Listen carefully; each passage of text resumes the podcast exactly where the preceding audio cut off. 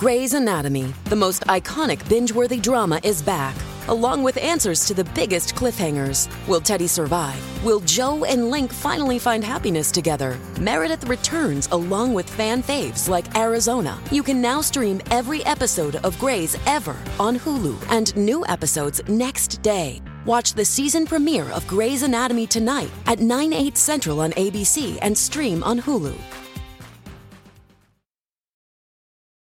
I don't know how long it will take for us to have one system of justice here in South Carolina. But the good news is that I think I know how to make it better and maybe one day fix it. I'll give you a hint. Pesky does it. My name is Mandy Matney. This is True Sunlight, a podcast exposing crime and corruption previously known as the Murdaugh Murders Podcast. True Sunlight is written with journalist Liz Farrell and produced by David Moses.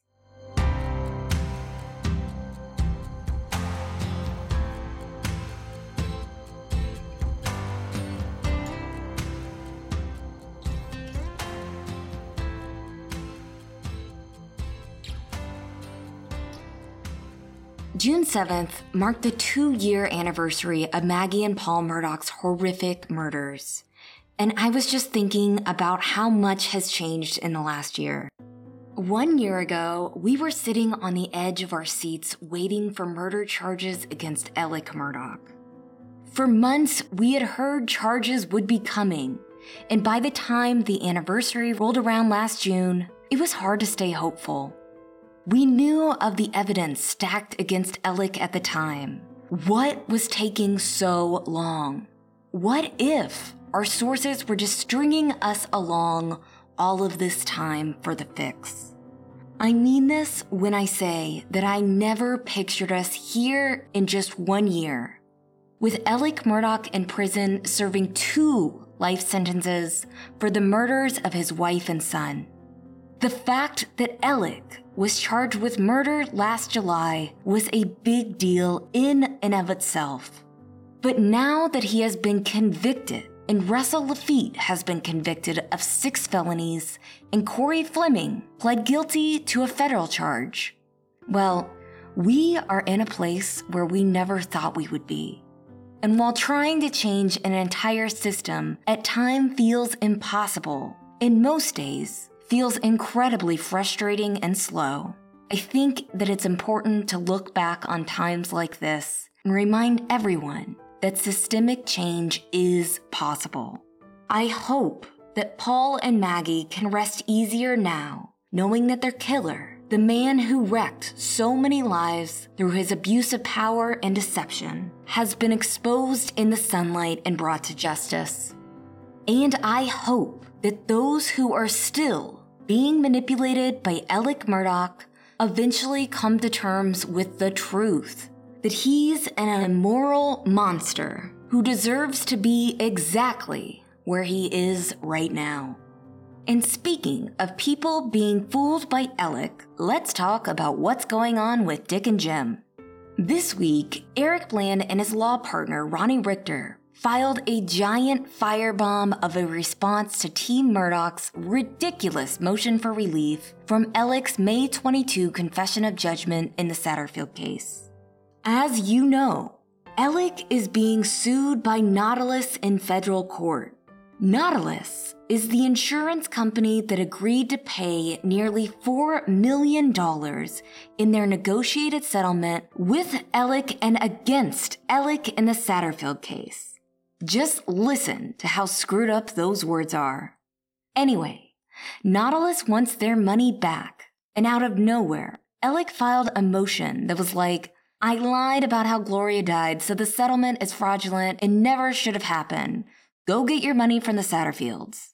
Reminder the Satterfields never got a penny of that settlement. But that hasn't stopped Alec and his team from twisting the truth and hoping their supporters will carry their water for them and repeat their lies online, which of course they have. Whether or not Gloria was knocked over by dogs had nothing to do with those settlements. It is, was, and always has been about the theft of the original settlement. So, despite Dick and Jim maintaining that Eric Bland got one by them with this confession of judgment, the negotiation for it actually started in October 2021, soon after Alec's arrest in Florida on charges that he had defrauded the Satterfields. The confession wasn't executed until May 2022. So, that's how many months? Almost seven. Almost seven months of back and forth with Eric and Ronnie and the receivers about every little word contained in that confession. But we'll get to that in a second.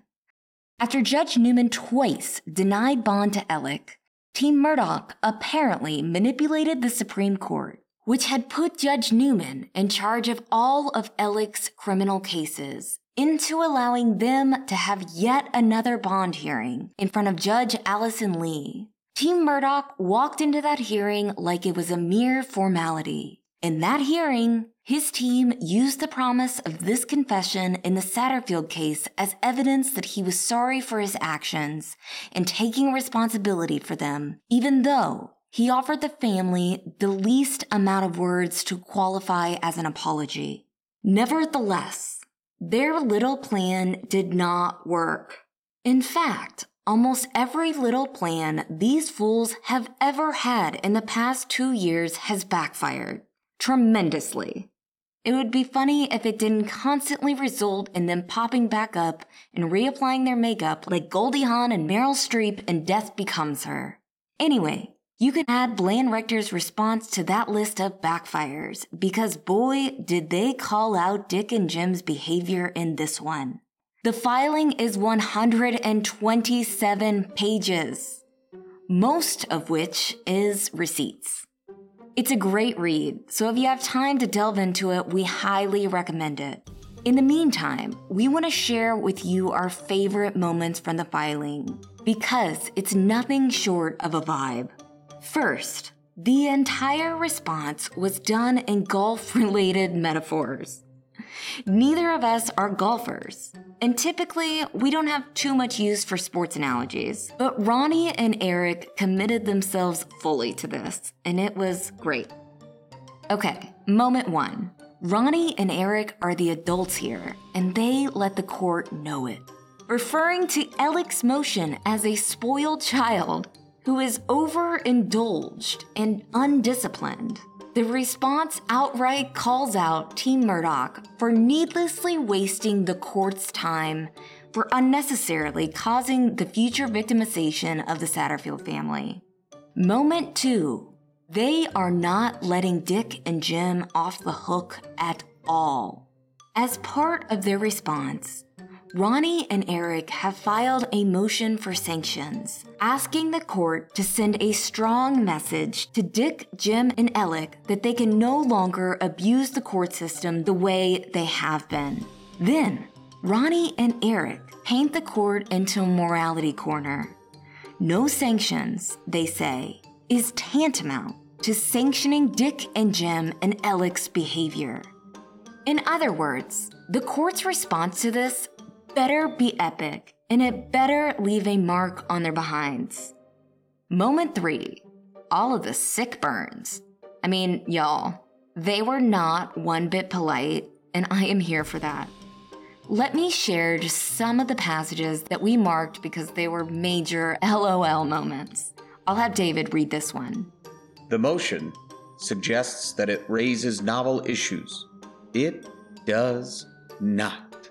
It raises nonsensical issues. If the motion is novel, it is only novel in the sense that it is the byproduct of a disgraced former attorney with the time, depravity of mind, and sheer balderdash to have concocted it. Moreover, the motion is nothing more than a continuation of the mockery that Murdaugh has made of his prior profession and the administration of justice itself. And here's another favorite. This point is twisted even by Murdaugh standards. And another good burn. Perhaps this filing will remind Murdaugh to amend his federal pleading to deny the validity of the confession, if he at least wants to be consistent in his lies.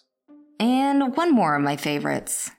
While it is possible that the attorneys for Mr. Murdaugh did not realize the downstream damage that could be caused by their counseling Mr. Murdaugh to give the $4.3 million confession to the Satterfields, the fact that they were admittedly outmaneuvered on the legal chessboard does not create a basis for relief. Whew. Let's all take a second and picture Dick's face when his paralegals told him that part.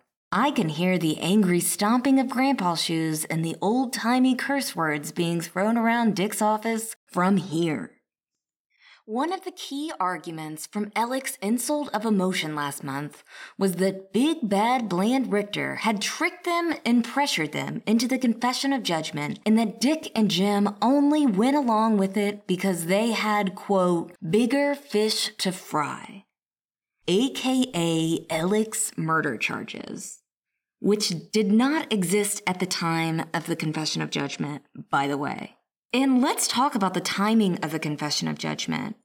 Alec tried to use it as evidence that he is not the monster he appears to be during his January 2022 bond hearing. Was he using it again as a monster shield in May 2022 when the writing was on the wall for him about the murder charges? The answer to that is probably. Let me just say this we make references sometimes about Dick and Jim and the Murdaugh family PR teams and the headlines they've been able to secure over the past few years. But there's something we have not talked about before, and that's the idea that Alec's PR team might also have been suggesting Dick and Jim's next moves in the courtroom.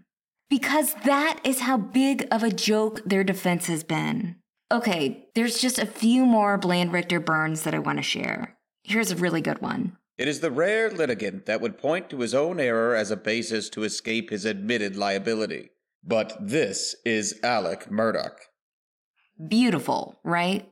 And finally, we apologize for the length of that sentence, but it is reflective of the depths of the rabbit holes that Team Murdaugh would urge upon this court.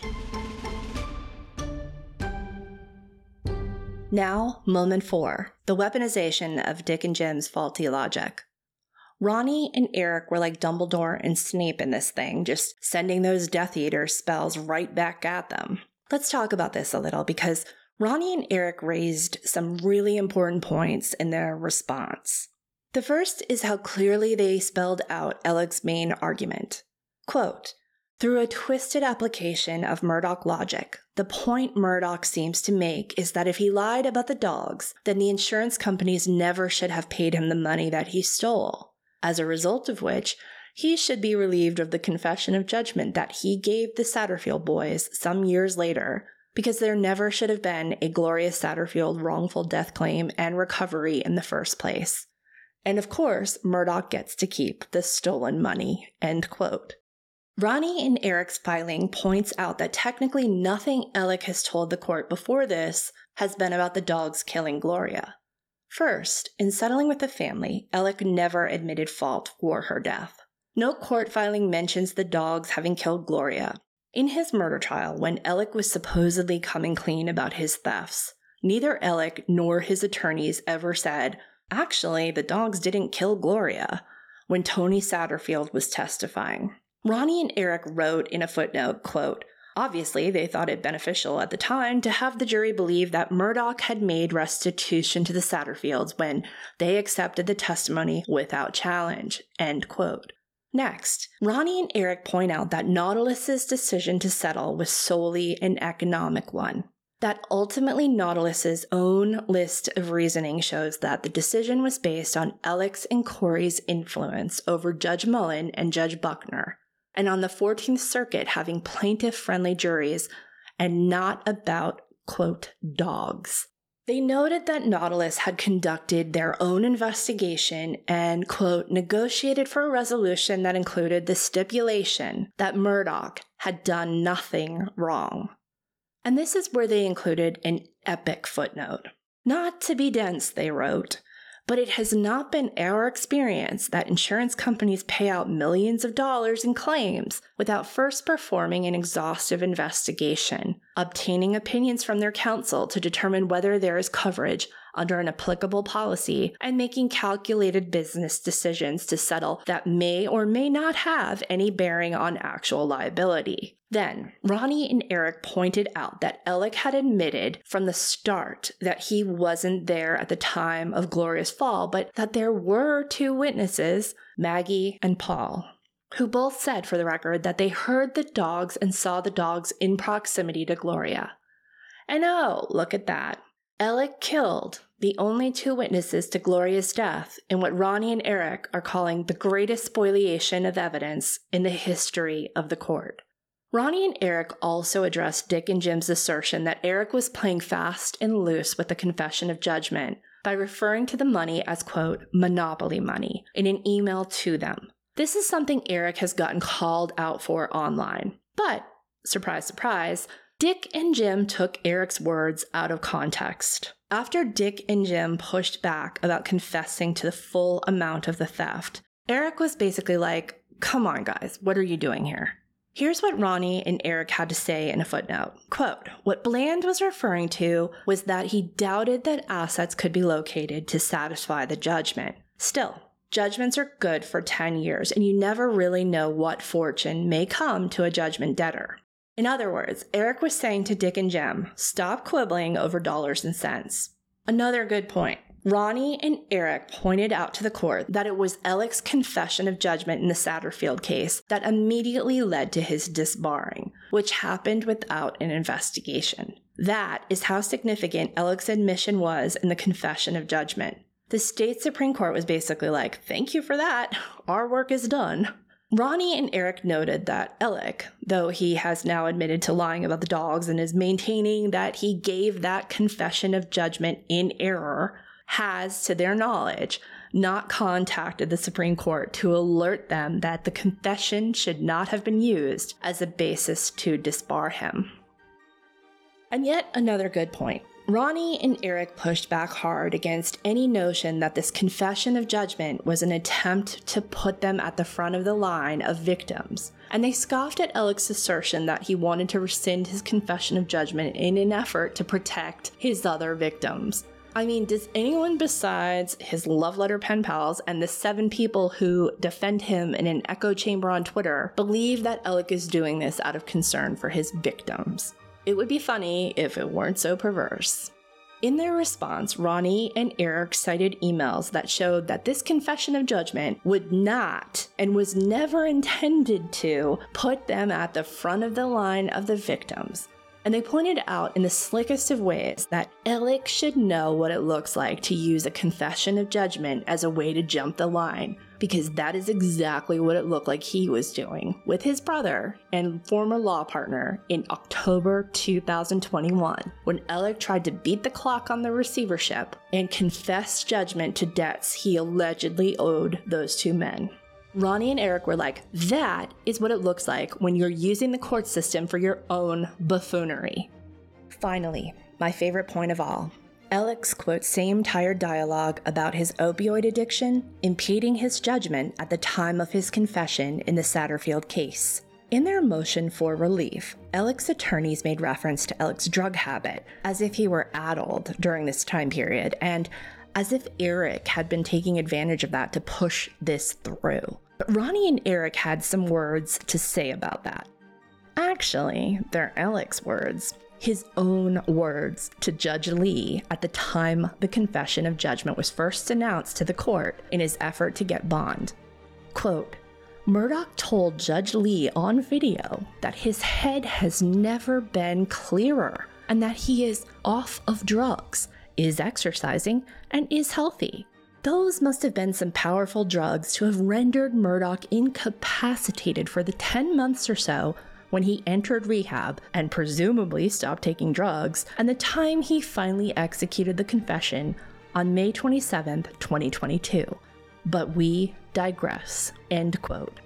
Is there anything more satisfying than watching a narcissist and his arrogant team get flayed by their own weapons. Not that we know of. Oh, wait, there's one thing that might be. Ronnie and Eric now plan to depose Dick and Jim. On Cup of Justice this week, we jokingly asked Eric if we can get hired as his paralegals so that we can be at that deposition. Obviously, that's not going to happen, but we might just make some suggestions for questions. Now, I have a lot of questions for Dick and Jim. Starting with just, why are you doing this? I would love to see them actually forced to answer honestly about how much money they're receiving for Alec's absurd defense and where that money is coming from. But what really sucks is that I'm not even convinced that Dick and Jim would even be worried about lying in deposition because there is no system to police them. I have to say this again. Dick Harpootlian pointed and presented a firearm at the prosecution in court on live TV and joked that shooting them would be tempting. He's made overtly offensive and outlandish comments in court, and he has faced zero repercussions from the South Carolina Supreme Court and the ODC. This is how you create monsters like Alec Murdaugh, by the way. You let them get away with rules that no one else can break, over and over again.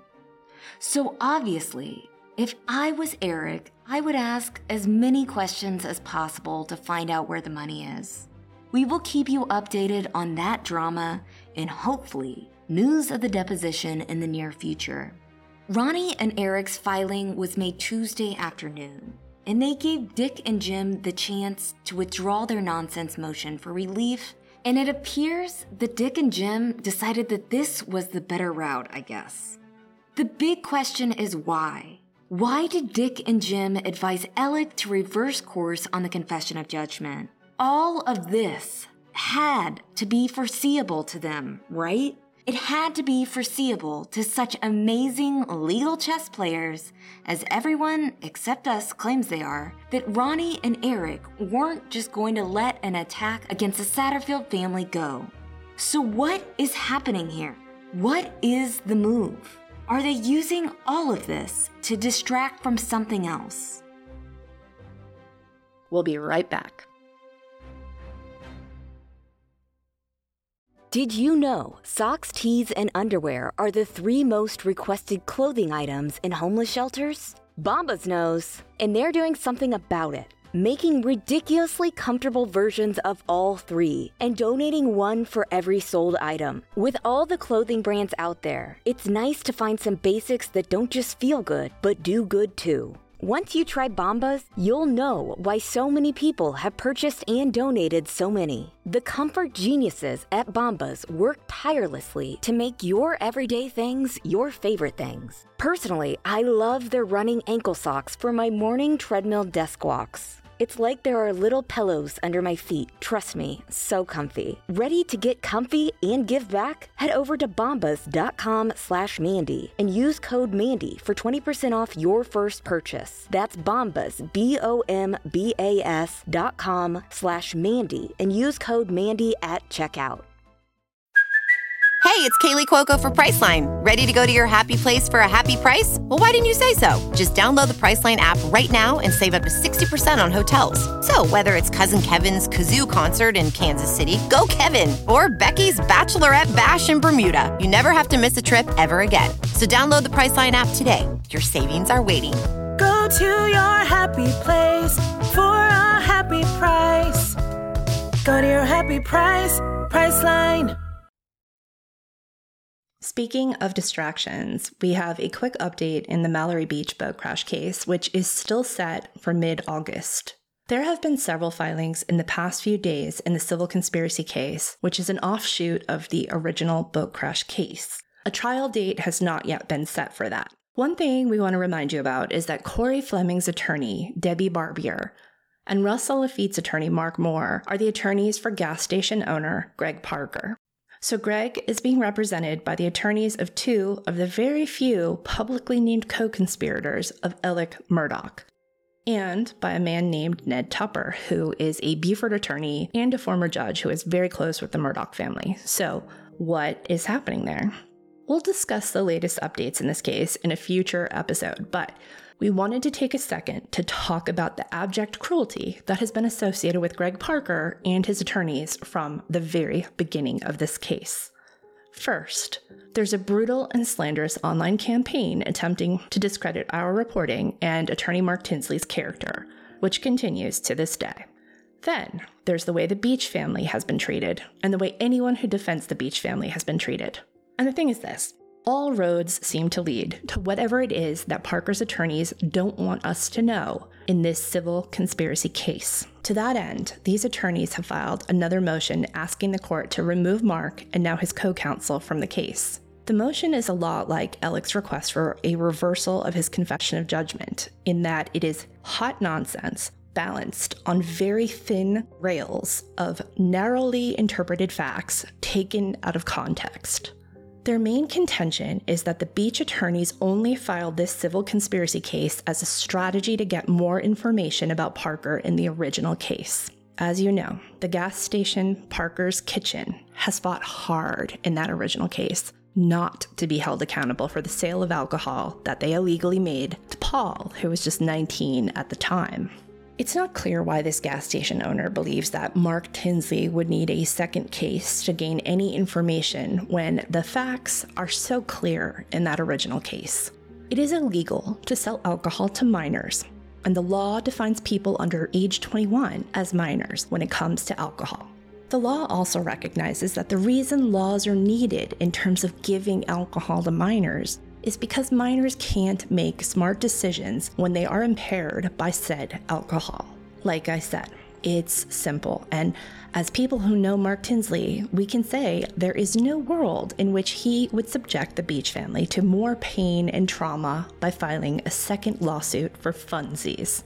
Again, we'll talk about all of this more in the future. I bring it up now just to remind you about what's happening, and because I never want to miss an opportunity to mention that gas station owner Greg Parker appears to have looked at the Murdaugh case and thought to himself, whoever their attorneys are, sign me up. And then let's try some Murdaughty tricks. We hope that Judge Bentley Price, who is not an alumni of University of South Carolina School of Law, by the way, will continue to see through their nonsense and show the state that he's one judge who is not going to stand for the kind of nonsense that has historically been allowed. At some point, something has to give. We keep seeing blatant examples of rich narcissists taking advantage of our court system, and worse, our court system allowing it to happen. They have been weaponizing our system for years, and they'll just keep doing it until someone is brave enough to say stop. The problem is are there any judges brave enough to do something?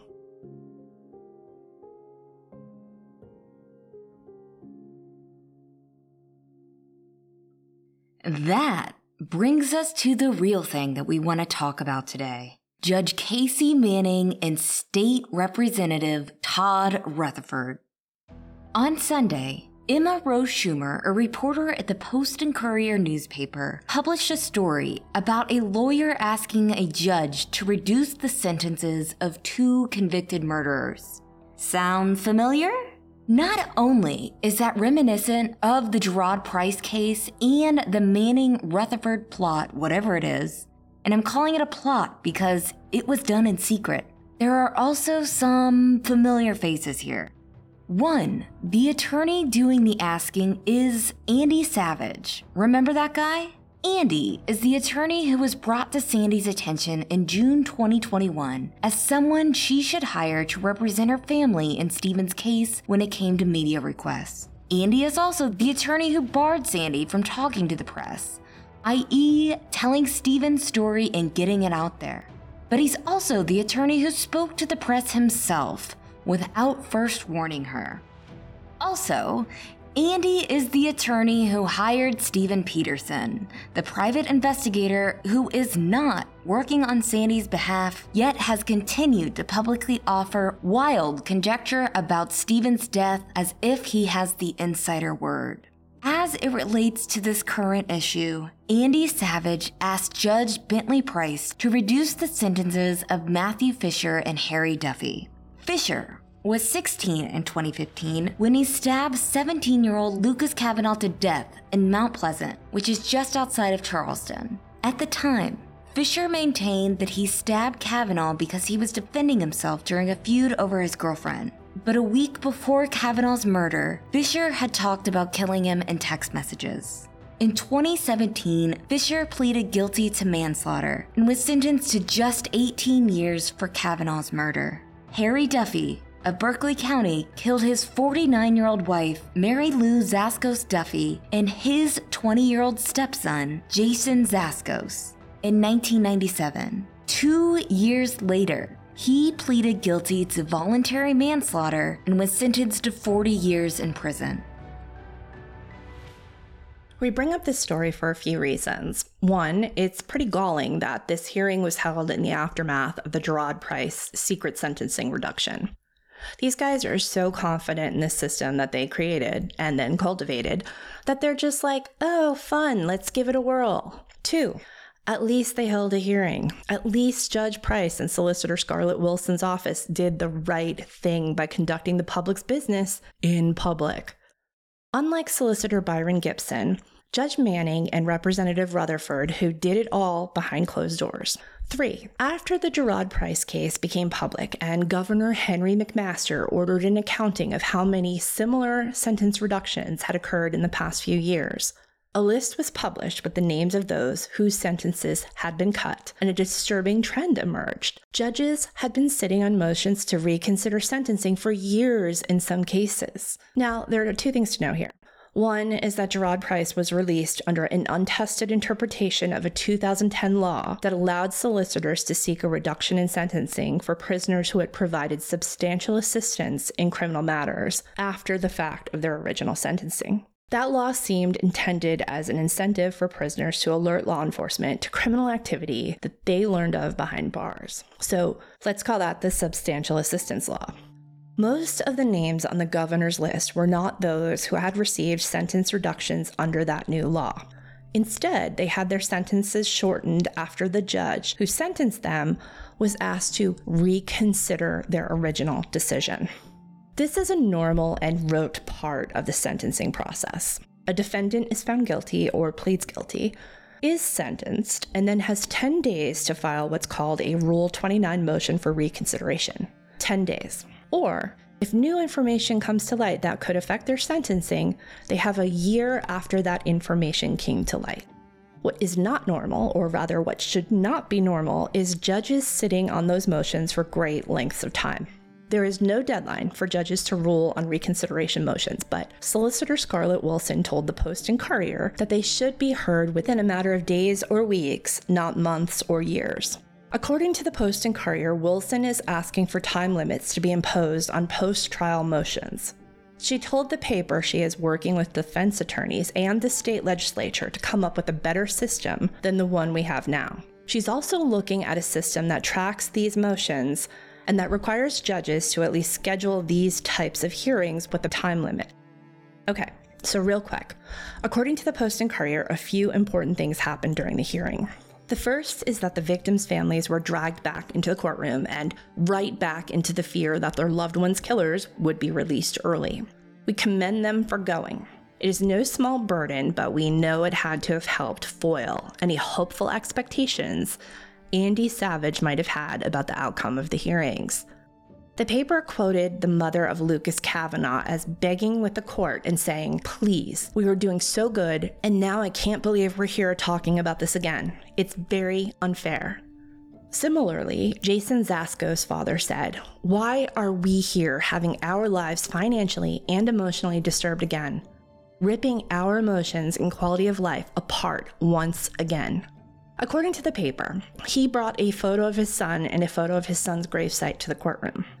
That is the hell victims are put in because of lazy, politically motivated, or permissive judges who sit on motions for years, oftentimes allowing high powered defense attorneys to call the shots, to delay proceedings until the media has cooled off, until a new solicitor is elected, until the original judge has retired, or until they get an opportunity to slip one past the victims.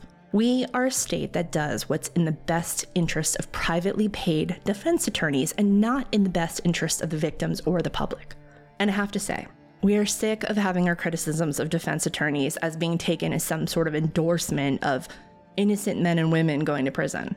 This system was not built for public defenders, okay? And we are not advocating against innocent people getting a rigorous defense, ever. Also, to be clear, Judge Bentley Price was not the original judge in those cases. That judge retired, but had that original judge done his job in the days and weeks after these sentencings, this stress and fear would not exist now. Judge Price, for what it's worth, denied both motions. Neither man had their sentences modified.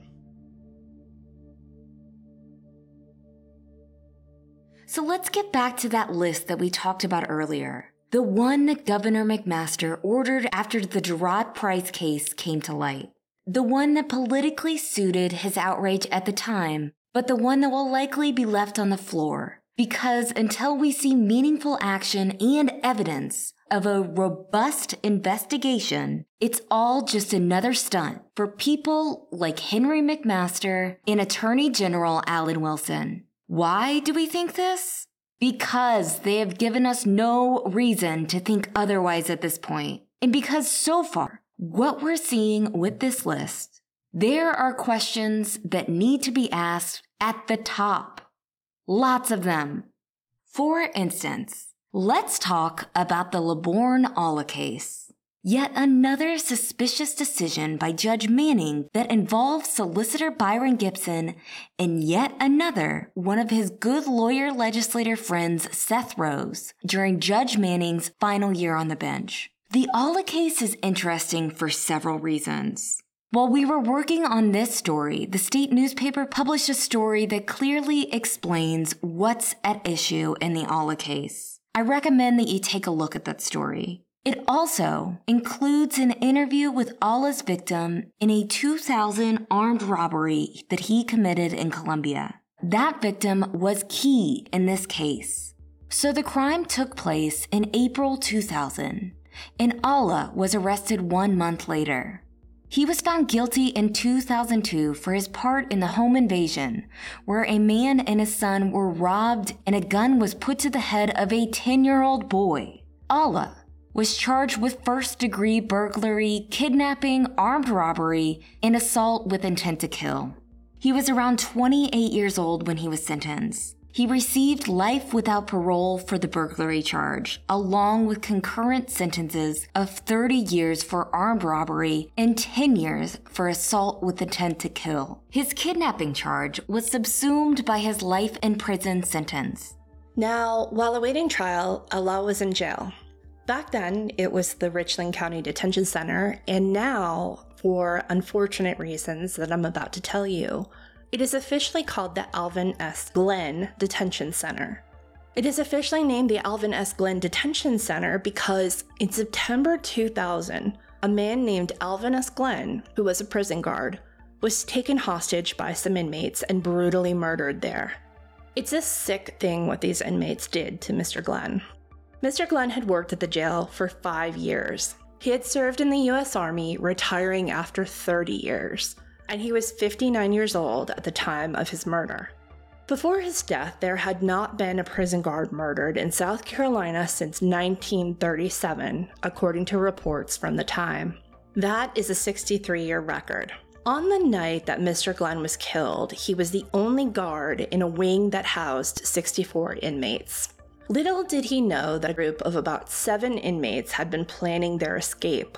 Three of those inmates, a murder suspect and two armed robbery suspects, overtook Mr. Glenn and they handcuffed him using his own handcuffs. They tied his feet together with his belt, and then they beat him and strangled him to death. They broke his ribs and damaged his spleen and his liver. Then they left his body to go open up several locked cells using his keys. In the meantime, some inmates tried to save Mr. Glenn by administering CPR.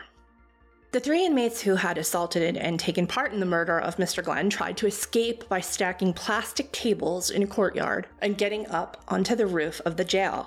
They jumped to the ground, two of them breaking their ankles, and they scaled a fence that had barbed wire on it, but they were caught before getting over the final fence. So, those three inmates had help and other men were charged in the conspiracy. One of those men was, you guessed it, LeBourne Alla.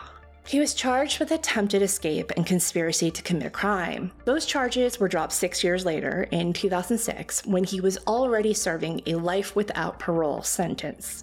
The state story does not mention LeBourne Allah's connection to the murder of the Alvin S. Glenn, but it does contain a number of quotes from State Representative Seth Rose, who, like we said, is a known friend of solicitor Byron Gibson, as well as a comment from solicitor Gibson, who, as we said, was also involved in the Jeriod Price release. Now, What's irritating to us as journalists is that our researcher, Beth Braden, had called Byron Gibson's office on May 23rd to get more information about Allah's sentence reduction and ask questions like who was Mr. Allah's attorney in this? And could we perhaps get this victim letter that played such a crucial role in his sentence reduction? And they were decidedly unhelpful. Rose told the state that he informally represented Allah in his quest for release. He also patted himself on the back for doing this the quote, right way. But this was not done the right way. Far from it. Because guess what? There is no law that exists that allows a solicitor, a defense attorney, and a judge to just decide on their own that a convicted felon's life sentence should be reduced. And then poof, it gets reduced. According to the state newspaper, Allah's family, with the help of State Representative Rose, approached the victim in Allah's armed robbery and asked him to help them in securing Allah's early release. So, one question you might have right now is Does Allah deserve to have his life sentence reduced to 30 years? Well, first, let's talk about Allah's efforts to free himself. As we said, in 2000, he was named as a member of the Alvin S. Glenn conspiracy to escape. After getting sentenced for the 2000 home invasion and other various drug charges, Allah made various applications to the state to have his case looked at again. In 2017, Judge Casey Manning denied Allah's application for post conviction relief in a 15 page opinion. Interesting, right? So, while Allah was trying to get out of prison, he was also getting into trouble behind bars. In 2015, he got in trouble twice for his role in staging some sort of unauthorized act. In 2017, he got in trouble over the use of a cell phone. In 2020, he got in trouble twice for creating a disturbance and once over the use of a cell phone. And in 2021, he got in trouble over possessing some sort of narcotic. And then, a year after that, along came Seth Rose, Byron Gibson, and Casey Manning. Now, Byron Gibson's response to the state regarding what authority he had to initiate and execute this deal was show me where it says I can't do this. First Circuit solicitor David Pascoe, who worked for the Fifth Circuit during the time and was the original prosecutor on Allah's case, made some good points about this in the state newspaper.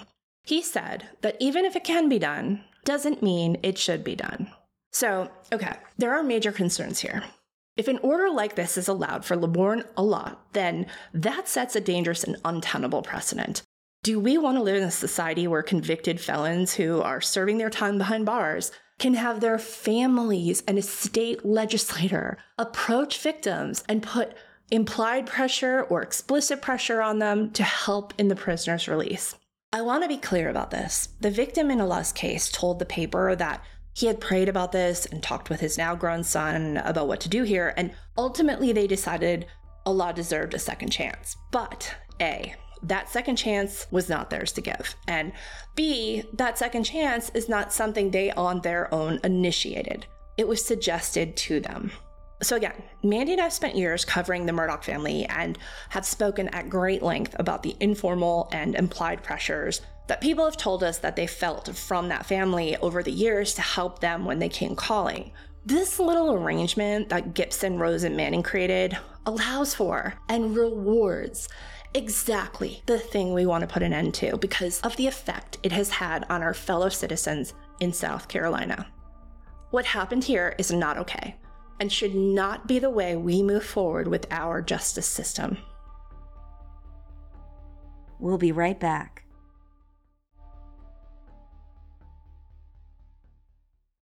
Without the ones like you, who work tirelessly to keep things running, everything would suddenly stop.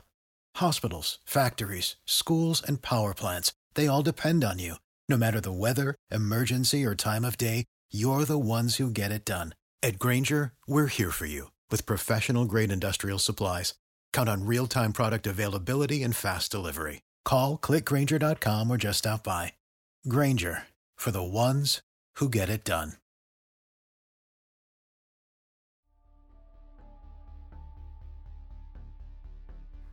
It is sometimes surreal to sit here and think about all the ways the system continues to reward the powerful by allowing for unorthodox things like this. And yet, we see no consistent outrage from the guys at the top other than First Circuit Solicitor David Pascoe. Pascoe has been consistently vocal about the wrongs that he sees across the board, and thank goodness for that. But now, I want to talk about Justin Leonard Jones, one of the seven defendants who Judge Manning signed a sentence reduction order for in December 2022, his last month before he retired. I have to mention this because it's odd. The same judge who released Price right before he retired also made seven other sentence reduction orders in that month. According to the report compiled by the Department of Corrections at Governor Henry McMaster's request, which was, by the way, when they were scrambling to figure out how the heck a convicted killer walked out of prison 15 years early before his sentence was up, and they were like, hmm, maybe we should ask SCDC how often this thing happens. That is what this report is. So, Judge Manning is one of 49 circuit judges in South Carolina. And yet, he signed eight of the 27 orders in those 16 months. Seven of the 27 orders a whole fourth of them were signed by Manning the month before he retired. That's a little odd, right? SCDC's report lists 27 sentence reduction orders between January 2022 and April 24, 2022. Like Jeriod Price, Jones was represented by State Rep Todd Rutherford, and he too got a December sweetheart deal from both Judge Casey Manning and Solicitor Byron Gibson's office.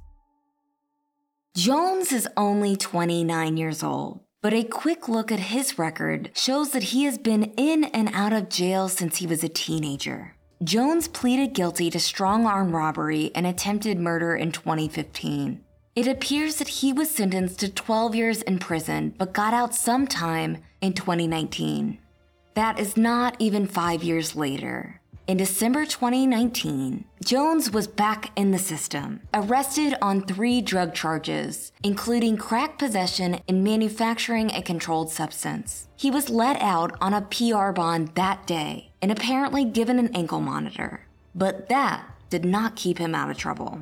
As we've reported before, the ankle monitoring system in South Carolina is trash. Check out episode 40 on the Bowen Turner case for more on that. But it's a part of the reason why Russell Lafitte has two ankle monitors. The federal government decided that the state's ankle monitor was so ineffective that they ordered him to wear one of theirs as well. The monitoring is run by private bond companies, and there's no financial incentive for them to report breaches of the house arrest because they literally make money off of these guys not being in jail. So, in September 2020, Jones, wearing his ankle monitor, was arrested for two weapons charges and again was released quickly on a low bond.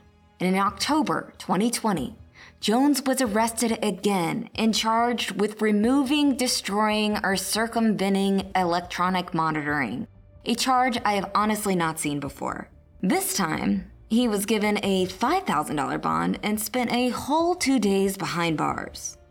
But wait, there's more. On December 31st, 2020, Jones was charged again with cocaine possession and again got a $5,000 bond. Do y'all see that revolving door swinging? Okay. On March 26, 2021, just three months later, Jones was back in jail again, this time for a weapons charge, a stolen pistol charge, and a cocaine charge. You would think that the court or the solicitor's office would have taken a look at this guy's arrest record and said, hmm, illegal drugs, illegal weapons, something bad is going on here. But they didn't. And from what the arrest warrant says, they should be grateful that Jones didn't kill anyone on April 29, 2021. On that day, according to the Columbia Police arrest warrant, Jones, still wearing that pesky ankle monitor, broke into someone's home and shot a victim twice in the back before he fled. The victim identified Jones to police, and get this his ankle monitor placed him at the scene when the shooting occurred. So I guess it was good for something. Finally, after this incident, Jones was denied bond and spent the next year and a half in the Alvin S. Glenn Detention Center, where Alec Murdaugh joined him in October 2021. Like Alec Murdaugh, Jones hired an expensive lawyer lawmaker for his slew of charges in 2021.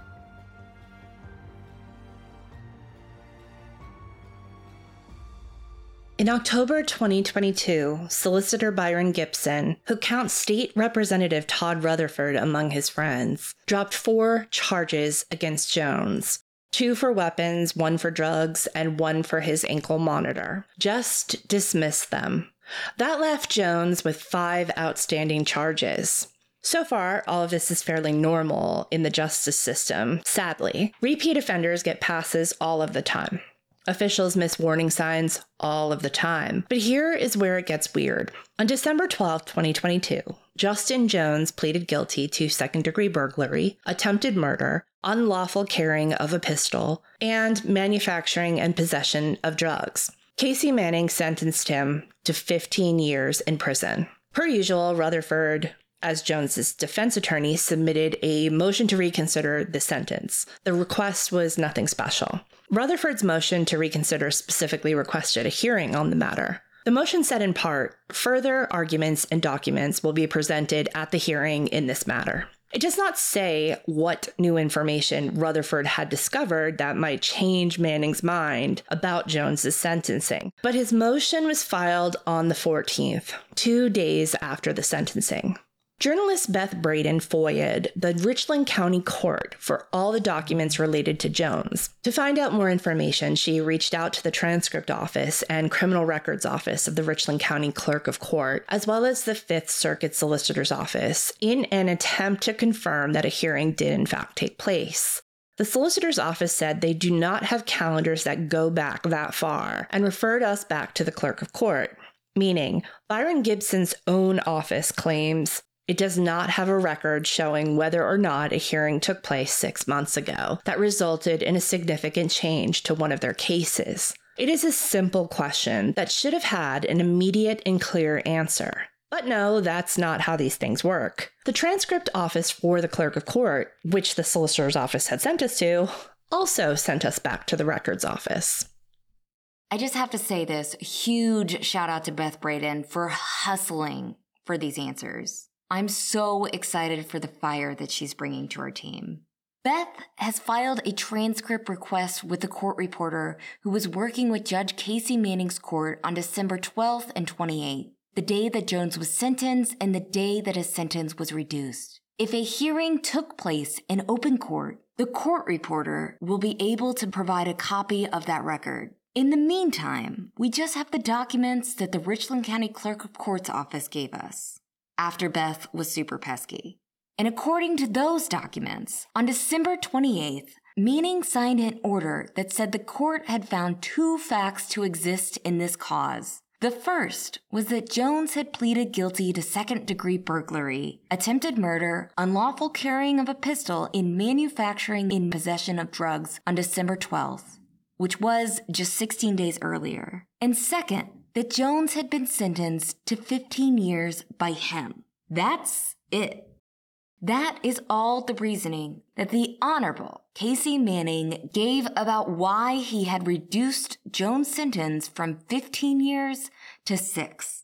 He literally just listed two facts and called it a day. And by the way, Jones could have gotten 30 years for the kidnapping charge alone. Again, Jones showed this state, showed Casey Manning's court that he could not be deterred. Nothing was going to stop him from what he wanted to do. Not an arrest, not another arrest, and not another arrest and a conviction after that. and not an ankle monitor either. I have to say this again. He shot another person in the back and admitted to it. And still, Judge Manning was like, because of these two facts, literally just a restatement of what he was charged with and what his sentence was. He deserves to have his bond reconsidered? Why? The public deserves answers on that sooner than later. The public deserves to know where the Jeriod Price case stands because he is still at large. On Wednesday afternoon, Beth reached out to SLED for an update on the case. A spokesperson said that they have no new information to share, unfortunately. And Beth also reached out to the South Carolina Attorney General's office, who issued this statement I will have David read. The Attorney General's office is carefully reviewing the Department of Corrections records and evaluating all our options. Regarding the Jeriod Price case, Attorney General Wilson and the office have taken the matter seriously from the beginning. It's why he immediately petitioned to have Judge Manning's order voided and a bench warrant issued for Price's arrest. Attorney General Wilson felt it was so important that he made the argument before the South Carolina Supreme Court himself. We are waiting to receive the Supreme Court's order and reviewing all available options at our disposal. Any tips regarding Price's location, go to local law enforcement,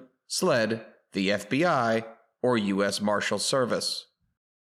They raise a good point. Where is the Supreme Court's order that voided Judge Manning's order? It has been six weeks since their ruling, and the public has not seen an explanation. Chief Justice Donald Beatty needs to get on that soon because his hands are not clean in this. And the more time that passes, the more corrupt the system looks. There are rumors that we haven't been able to confirm, but I feel like we should say out loud that claim Beatty is close with at least one of the officials involved in the price escape. And maybe, just maybe, he is avoiding taking actions to hold those accountable because of political reasons and not because of the law. Judge Beatty owes the public an explanation. Either way. Here is the thing there are big, shiny billboards all over the state of South Carolina with Jeriod Price's wanted picture on it. Paid for by government money. The billboards should remind everyone in this state this is what government failure looks like. This is what a system ran by defense attorneys who moonlight as lawmakers looks like. This. How many lives do we have to endanger before we fix this? How many more victims?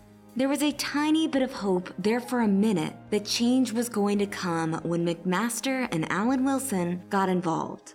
And at least they pretended like they wanted to get to the bottom of this. But it's been over a month, and unfortunately, other political party hot button issues like abortion and immigration have taken over their agendas. I'm not going to lie, I got angry this week as it felt like our whole team was pulling teeth just to figure out if these sentence reduction orders were legitimate or not. The government should be giving us these answers. They should be doing everything in their power, preventing another Jeriod Price situation from happening again. A majority of the 27 inmates whose orders were reduced, including Allah and Jones, are projected to be released within the next few years. The clock is ticking, and we cannot afford to have another oopsie violent criminal released from prison and we all pretend to repair the damage with billboards. Like Alec Murdaugh, Jeriod Price is a product of a broken system. If Attorney General Alan Wilson and Governor Henry McMaster actually care about public safety and actually care about repairing the public's trust in the system, they have got to get to the root of this by holding those responsible accountable for their actions, not just sweeping it under the rug and going on to the next hot button issue. So, our true Sunlight Army out there, we have a challenge for you. Keep the pressure up. Make lots of noise about this on social media and elsewhere. Tag McMaster's office tag the Attorney General's office. Email them, write them, call them. I can tell you one thing. Both of these men care about their political future, and we need to show them that so many of us care about fixing the justice system. I'm including links to contact both offices in the description. We have so much more to share about Judge Manning's last acts as judge, and we will update you in a future episode. So stay pesky, stay tuned, and stay in the sunlight.